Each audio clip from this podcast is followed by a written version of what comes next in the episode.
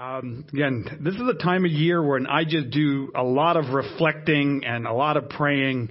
And um, again, as I pray for you, as I pray for our church, as I pray for everything that God is doing, I can sound a little bit like a broken record, and I realize this, but I'd rather be a broken record about positive things than being a broken record about negative things. Because there's enough broken records about negative things in the world that we can deal with already. But again, as I just look at so many people in our church who, who give, who serve, who contribute to the mission of what we are doing here as a church family, it's just absolutely amazing to me. I, I, I talk to other pastors and, and things and, and other Christian leaders and they, you know, and so many churches are what I call very segregated, where it's a church of old people. Or it's a church of young people, or it's a church of white people, or it's a church of black people. And there's so much segregation in our world. And one of the things I love about our church is how crazy eclectic it is. It's all over the map, from age, from um, ethnicity, from backgrounds. It's a hoshpot mess of the diversity that we find in our world. And we talk about this at staff meeting all the time, and we actually feel like Greenbelt Church is a little tiny microcosm of what heaven's going to be like. where we're not going to be with people who just think like us and act like us and believe like us and all of these things. Well, they believe in the Jesus part. That's the way heaven works. But um, it's just going to be so incredibly diverse that we can't even get our brains around it. So thank you, thank you, thank you so much for being a part of this uh, community and all that God does. And uh, again, we were talking about this at, at the staff meeting this week, and we're very, very grateful for our seniors who serve very grateful for our seniors that serve. We are very, very blessed with a lot of seniors who still serve because it's very easy when you reach a certain age in life to go, yeah, I've done enough. Time for those young people to like pick up the slack. I've done enough.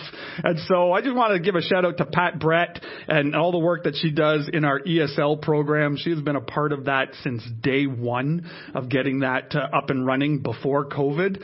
And really our English second language ministry is pretty much one of the, well, it's the second way in our ministry right now that we're seeing the most people coming to know who Jesus is. It's absolutely amazing. Number one is online. Number two is our ESL ministry. It's absolutely amazing. So thank you, Pat, for all that you do there. Um, quick show of hands. How many of you are completely, totally ready for Christmas? Nice. We got two. We got two hands over there. Online, if you're ready, just put that in the chat and let us know, and we can take screen captures of who you are, and we can ask you how you did it. Okay. Uh, last Sunday, my family we uh, put up our Christmas tree. Finally, I, I shared last week that normally it's my uh, daughter Samantha who drives, you know, the decorating of the house. Um, you know, basically by mid-November, she really wants all the decorations up, but because she's gone university, there's no one in my home pushing me to get all the boxes out of storage and do this. So I figured, well, you know, I better get this done. So we did this Sunday night last week and we, you know, we put the tree up and we had the Harry Connick Jr. Christmas album playing and we had our hot chocolate and doing all the traditional things that we like to do when we do this. And then Danielle and I, we sat down and we're looking at the tree and it's like a, just this brief, tiny moment of peace. And this brief, tiny moment of peace was then absolutely, completely destroyed by this six pound devil that lives in my house now. I got a cat last Christmas. Okay, now we've had a dog for the last eight years. A dog, you could just put anything up and not worry about it. Now we have a cat. And this seven pounds of pure terror just completely destroyed the tree in about 7.4 seconds. Every decoration from here down is gone. Gone. I don't even know where they are. I'm searching the house. I'm finding Christmas decorations in the shower. Okay, I don't know how they get there. Okay, and, and then so we pick everything up and we put it back on and we just, and then we throw the cat away. And we just want some peace. We just want to look at the Christmas lights and have some peace. And then boom, she's back at it again. And then Danielle looks over at me. She goes, is this what the next four weeks going to be all about? Fighting and fighting with this cat. and it was like, yeah, that's our world now. Right? And that for me in that moment, it was like, oh my goodness, this is like the ultimate analogy for Christmas. is all of us work and work and work so hard to create this sense of peace in this time of year, whether it's peace in our home, whether it's peace in our business and our workplace, whether it's trying to get some peace with, you know, this time of year if you're a student and wrapping up and all your projects and exams and everything that's due. There's this deep longing for peace. And in this second week of Advent, it's known as the Advent, the, the, the Sunday of Peace.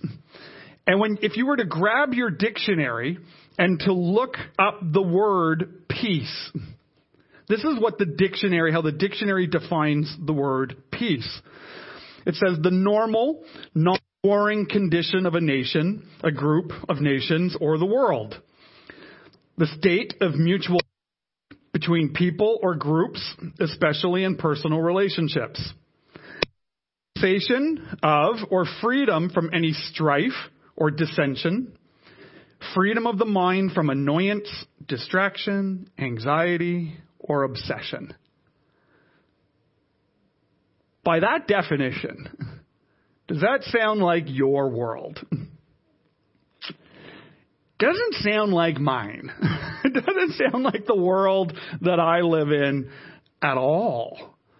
Whether you just turn on the news, whether you turn on social media, or just even the own inner turmoil that can happen in my own chest in the middle of the night.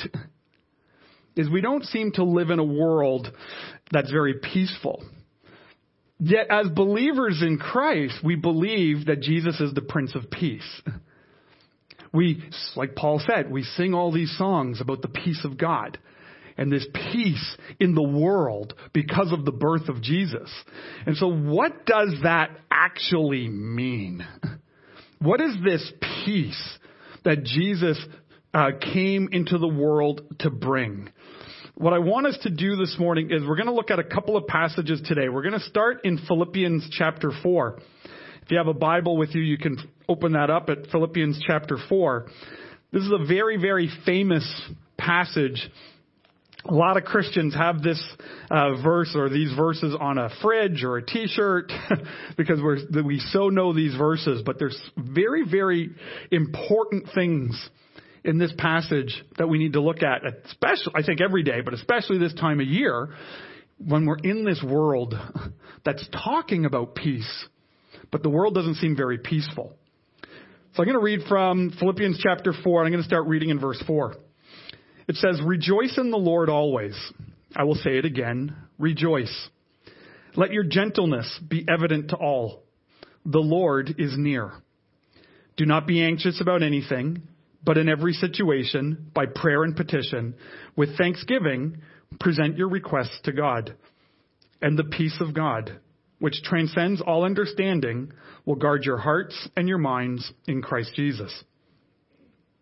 Finally, brothers and sisters, whatever is true, whatever is noble, whatever is right, whatever is pure, whatever is lovely, whatever is admirable, if anything is excellent or praiseworthy, think about such things.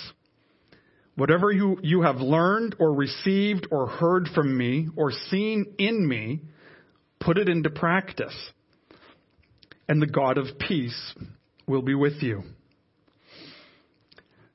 So, kind of the big idea of this passage that I want us to focus on for our time together today uh, is this: is the peace of God is available when we live for the God of peace. The peace of God is available when we live for the God of peace. So what does that mean? See, this passage here that I read from, from Philippians, this was, it's again, like I said, very famous. A lot of us know this. A lot of us have memorized this. We've been coming to church for any amount of time. And it's a passage where the apostle Paul is teaching the church, you know, what peace really means. Because what's going on at this moment in church history is Paul is actually writing this in a period of his life which would be very far from peaceful. He wrote this while under house arrest, while waiting to find out if he's going to be executed and killed for his faith. Doesn't seem very peaceful in that moment. I've never talked to anyone who's ever been on death row. I've never talked to anyone who knew exactly when a judgment was going to come that could mean life or death for them. So I can only imagine what goes on inside. I mean, as a guy who has struggled with anxiety and depression and different things like that over the years, and when my anxiety kicks in, it's I can't even imagine. It's, I'm I'm anxious over you know what I'm going to preach on next week, or you know how much money is in the bank. Eh, things really not life and death. So how much peace is he really experiencing in this moment? And he's writing about this peace. And not only is he personally going through some stuff which would appear to be very unpeaceful, he's also writing to a church that's dealing with massive problems and massive struggles. Right? The, the, the, the church in the city of Philippi was really having difficulty in understanding their faith in Jesus. They were disagreeing. And not only were they disagreeing a little bit, they were disagreeing a lot. They were disagreeing on big things, like the divinity of Jesus, is God fully man? Eh, or sorry, is Jesus fully man? Is Jesus fully God? What is, who is the Holy Spirit? How is this supposed to work? Is this for all Christians or all Jewish people? Is this for all people? What is this supposed to be? Are we still supposed to keep all the laws and the commandments of Moses in order to earn our salvation? There's tons of stuff that's going on. And that's just the normal trouble in church among Christians. Then you have non Christians sneaking into this environment, intentionally trying to steer people away from the teaching of Jesus. To, no, no, no, well, yeah, yeah, Jesus is great, but I got something better. Yeah, that's nice that there's this Jesus guy. But here's a better way, another way. And if you just pay me, I'll show you the better way. So there's this huge thing going on with these false teachers bringing in legalism. They're twisting the message of how humanity is made right with God. They're twisting how we can really truly have forgiveness of our sins. And so that's what Paul is dealing with personally and collectively as a church as he talks about peace.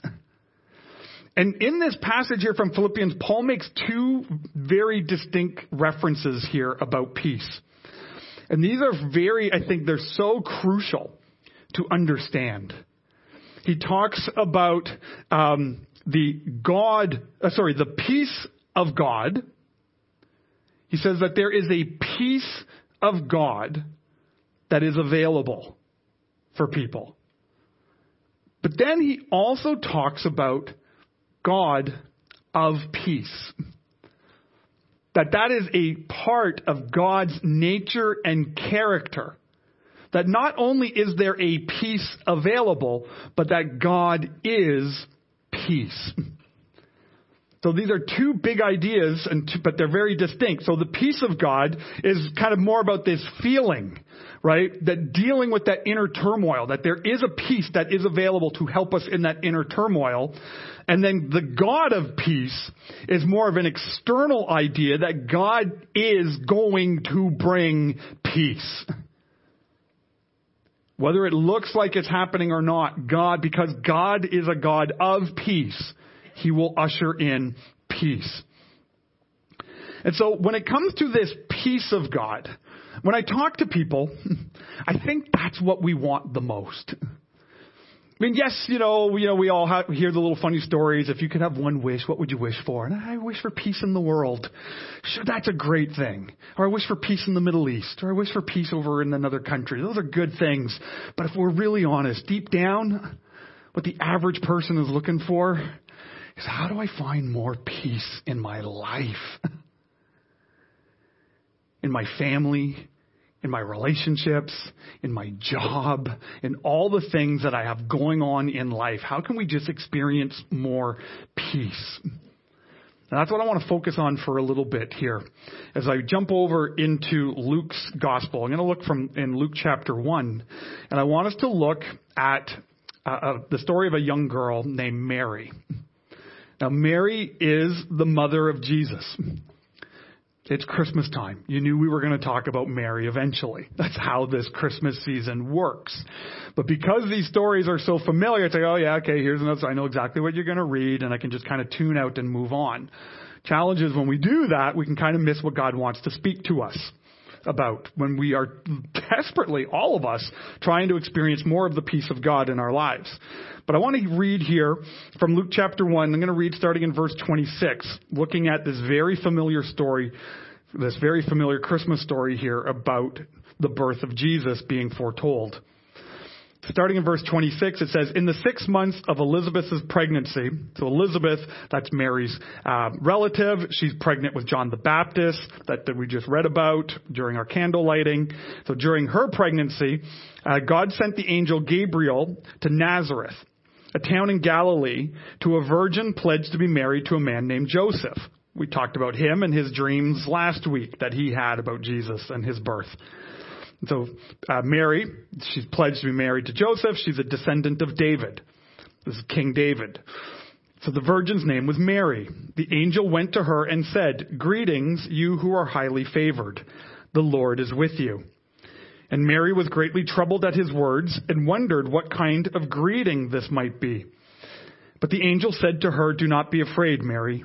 You have found favor with God. You will conceive and give birth to a son and you are to call him Jesus. He will be great and will be called the Son of the Most High. The Lord God will give him the throne of his father David, and he will reign over Jacob's descendants forever. His kingdom will never end. And how can this be? Mary asked the angel, since I am a virgin. And the angel answered, The Holy Spirit will come on you, and the power of the Most High will overshadow you. So the Holy One to be born will be called the Son of God. Even Elizabeth, your relative, is going to have a child in her old age. And she, who was said to be unable to conceive, is in her sixth month. For no word from God will ever fail. I am the Lord's servant, Mary answered. May your words, may your word to me be fulfilled. And then the angel left her the peace of God is available when we live for the God of peace. So here we see this young girl who lives for the God of peace. Her self description of herself is I'm a servant. I'm a servant. I serve the Lord. I live for the God of peace. And suddenly, this message that's being brought to this young girl, she doesn't freak out. She doesn't ask a lot of questions. There's not kind of a checklist. Well, what about this? And what about this? And what about this? And what about this? And what's the five year strategic plan for this to happen? And what are all the contingencies that we're going to put into place to make this birth happen? And all of these things. There's this instant submission May your word to me be fulfilled. May your word to me be fulfilled. You know, again, we talk about this every Christmas. But here we have this young girl, this young Jewish girl who lives in an incredibly religious, uh, legalistic society where being pregnant outside of marriage in that culture just like it is still in some places in the world today. It's a death sentence for women. It's not a, hey, you have all this sexual freedom, you can do whatever you want, have a baby, not baby, test tube baby, multiple partner baby, just say whatever works for you. It's not Canada. It's very different. very religious, very legalistic, very punitive when you disobey. And yet, this servant girl, knowing the environment she lives in, knows God. She knows the God of peace. And so we see living out in her the peace of God. May your words be fulfilled. May your words be fulfilled. And I don't know about you, but those that that little phrase there resonates with me. because is that always the way I answer God? I mean, I like to think I'm someone who is serving and following the God of peace. But yet, if I'm really honest, there are times when I know God wants me to do something. And I say, I'll pass. No thanks. I know I should invite my neighbor to Christmas Eve service, but I'll pass. I know I should call that family member who's struggling and dealing with a whole bunch of issues, but then I'm going to be on the phone for two hours. I'll pass. See, in all of us is this tendency in this nature, in this human nature, to think about us. And we put our plans in place. We put our needs in place, our desires in place, hoping that will bring peace. But what I've come to learn in my own life is when I actually ignore those promptings of God, it's when I have less peace. When I actually do what God tells me to do, suddenly there's peace. When I do what God, God wants me to do this and I do that, or God says don't do that and I do that, no peace. The peace of God is available when we live for the God of peace. See, peace, the, the peace that Jesus brings is so crucial when it comes to our faith. Like Jesus talked about this himself in John chapter 14. He says in verse 27, Jesus says this. He says, he talks about this peace that he wants to give his followers. He says, I am leaving you with a gift. Peace of mind and heart. When you and I are struggling with a lack of peace, where does it hit us? In our heart, or if you're like me, in your head. How many of you, you just seem to create every negative scenario humanly possible on every single decision you can make? We are our own worst enemies in our heads sometimes. And Jesus says, I'm leaving you a gift. It's a gift from the God of peace peace of mind, peace of heart. And then he continues, he says, and the peace I give is a gift the world cannot give. So do not be troubled or afraid. So many things in our culture tell us this is what will bring you peace. So many things in the Christmas season tell us this is what will bring you peace. I was on my cell phone the other day, and um, you know, if you're depending on your email client that you have, it automatically sorts and categorizes your email for you. And because last week was all the big Black Friday sales, I'm on my phone and I flip over to this tab, and I'm no word of a lie, I had 374 emails in one day on stuff to buy. 374. I counted them.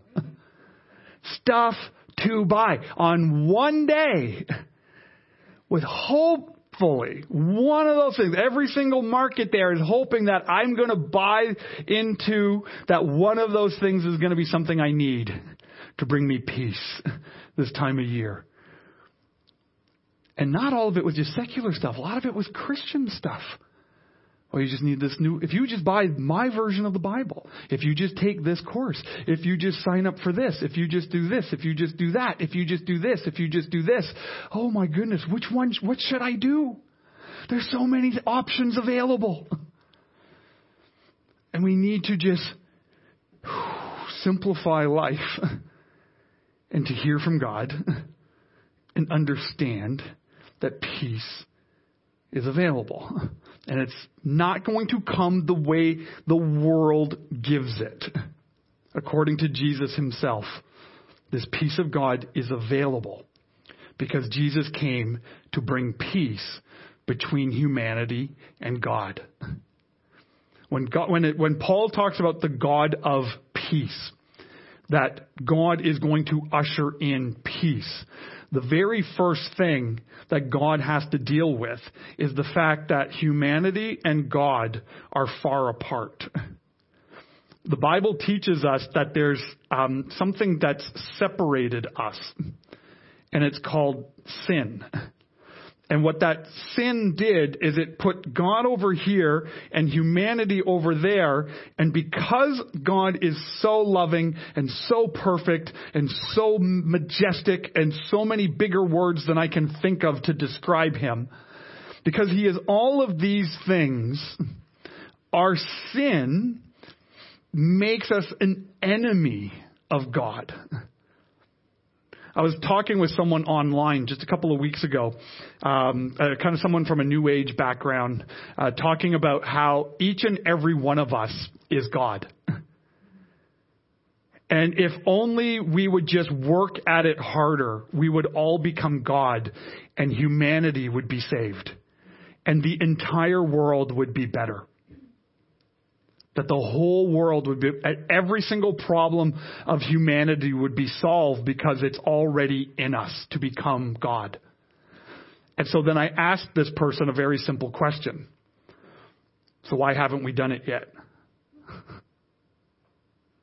If humanity is thousands and thousands and thousands and thousands and thousands and thousands and millions of years old, if we have evolved over billions and billions of years, why haven't we fixed it yet?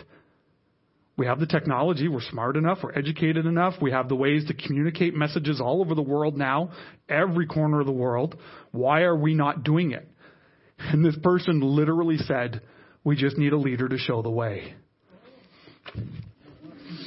Thank you for the opening. I know him. I'm celebrating him right now. He's God. See, you and I are not God. We have the image of God. But you and I, because of our sin, we are broken. We will never bring peace to the world. It's not possible. Our sin will always mess it up. Our pride, our arrogance, our greed will always get in the way we can work and make it better as image bearers of God, but it will never be complete because of sin. That is that sep- that's how big that separation is. And so God wants to first and foremost deal with the fact that there isn't peace between humanity and himself. His creation that he loves so much. He wants that relationship restored. And that's why Jesus came. That's why Jesus died on the cross. So that his sin, uh, sorry, our sin is put on him because Jesus was without sin and the payment of sin must be death. That's what we do to our enemies. We put the enemy to death. But because God is love, and mercy and peace. He pays for it himself. So God brings humanity peace. The peace of God is given to us by the God of peace. You and I can have complete, total peace with God, not by anything that we do, but because we live for the God of peace. So I just want to flip back to this passage here in Philippians and how do we make this more and more real in our lives? Especially over the Christmas season when it can get really, really busy and very, very stressful. What do we see from this passage here in Philippians chapter 4? Well, the first thing that we see is we need to accept the God of peace. It starts there for every single human being on the planet. It starts with accepting the God of peace. We can see this here in, I love this verse here in, in chapter 4, uh, verse 5. At the very end of that verse, it says, The Lord is near. Again, when I was chatting with this person on online, and I said, I know him. I know who this leader is who's going to usher in this peace. Um, he's not far away. He's near. He's so near. He left heaven. He came to earth, born of the Virgin Mary. He lived a sinless life. He called men and women to follow him. He taught them about the kingdom of God. He taught them about how God is going to usher in his eternal kingdom. And he ushered a simple call to accept the peace that he offers by following him. That's all we do is we accept that. Every single human being receives the offer to follow me, to follow Jesus. And we can accept that real simply by just saying, God, I accept. I choose to follow you. You can do that right now today whether you're online, whether you're here in the room. You could just pray real simply Jesus, I'm choosing to follow you, the God of peace, because you died for my sin to restore that relationship with God. If you do that today online, a pop-up shows up. Please click that, fill that out. A little form shows up. It's just a, your name and your email. I'd love to connect with you. If you do that here in person, please tell me after the service. I'd love to connect with you and pray with you as well. So that's the first thing. We need to accept this. The second thing that Paul instructs us to do is to pray. Is to pray, is to pray, is to pray. there is a spiritual battle raging all around us. And we need to pray for one another. We need to pray for the things that we're struggling with. Pray for the things that we're dealing with. Pray for our families. Pray for our colleagues at work. Pray for our friends at school. Pray for your church. Pray for your church leaders. We need prayer to be happening in our life groups, in our different areas of ministry. Because we actually believe what Paul tells us here when he says, um, pray about um, some things. Pray about, you know, eh, just the big, huge, world changing things. Doesn't say this. He says, do not be anxious about anything, but in every situation. In every situation. And what this has done for me personally in my own life is, I'm not by my nature, you probably know this because I'm just very busybody type of guy. I'm not one of these quiet, reflective, oh, I'm going to spend three hours just listening to soaking music and still before the Lord.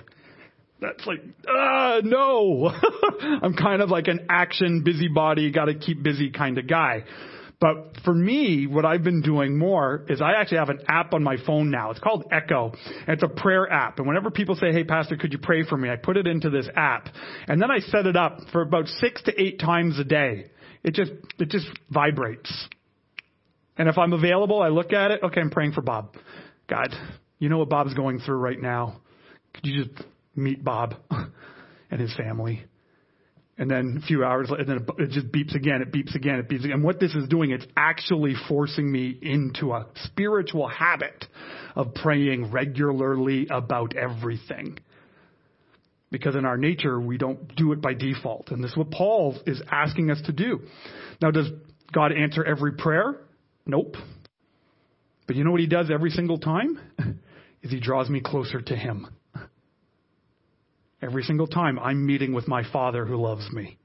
Even if it's just quickly in between meetings, even if it's just quickly while I'm dealing with the email, whatever it is, it's a moment to just spend with God, my Father.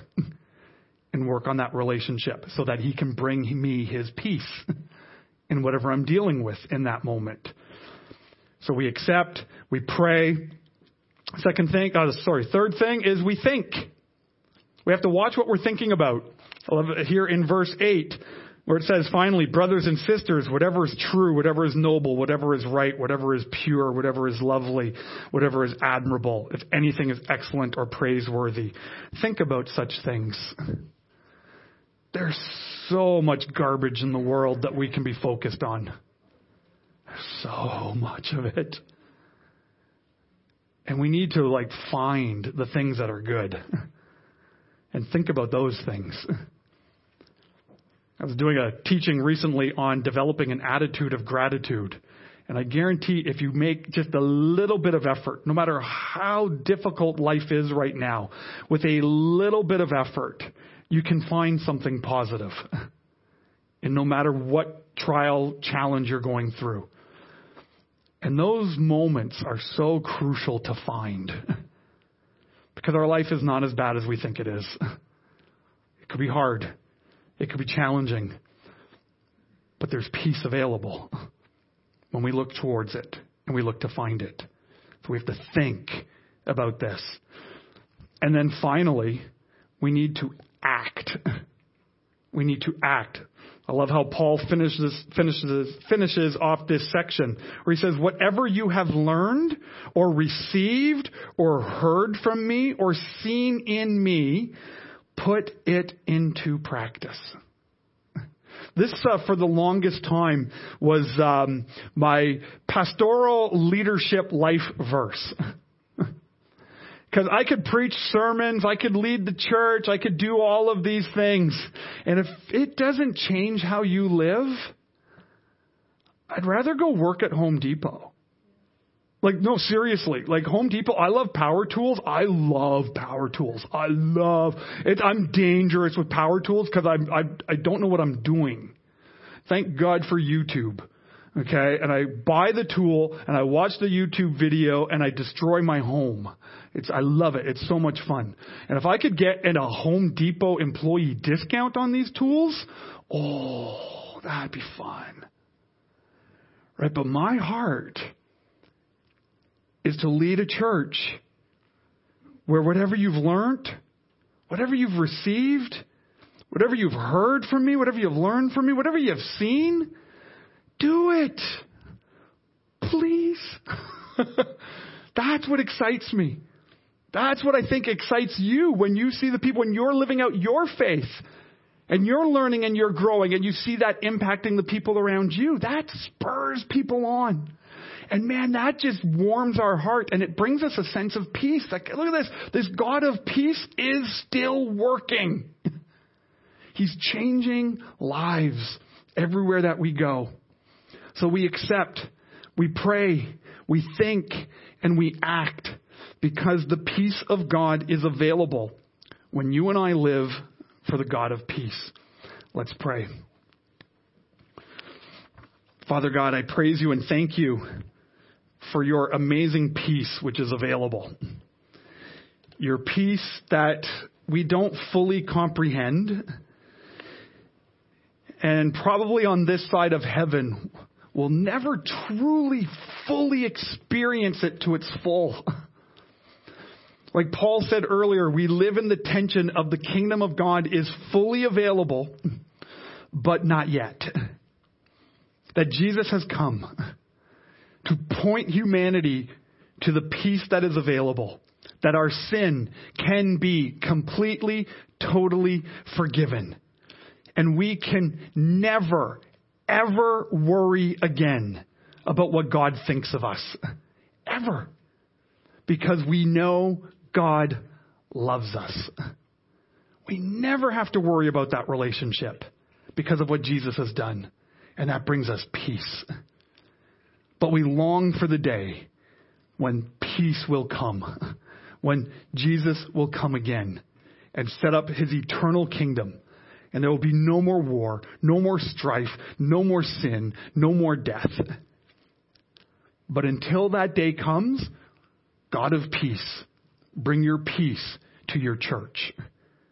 Bring your peace to your children so that we could experience that peace of mind, that peace of heart more in our lives.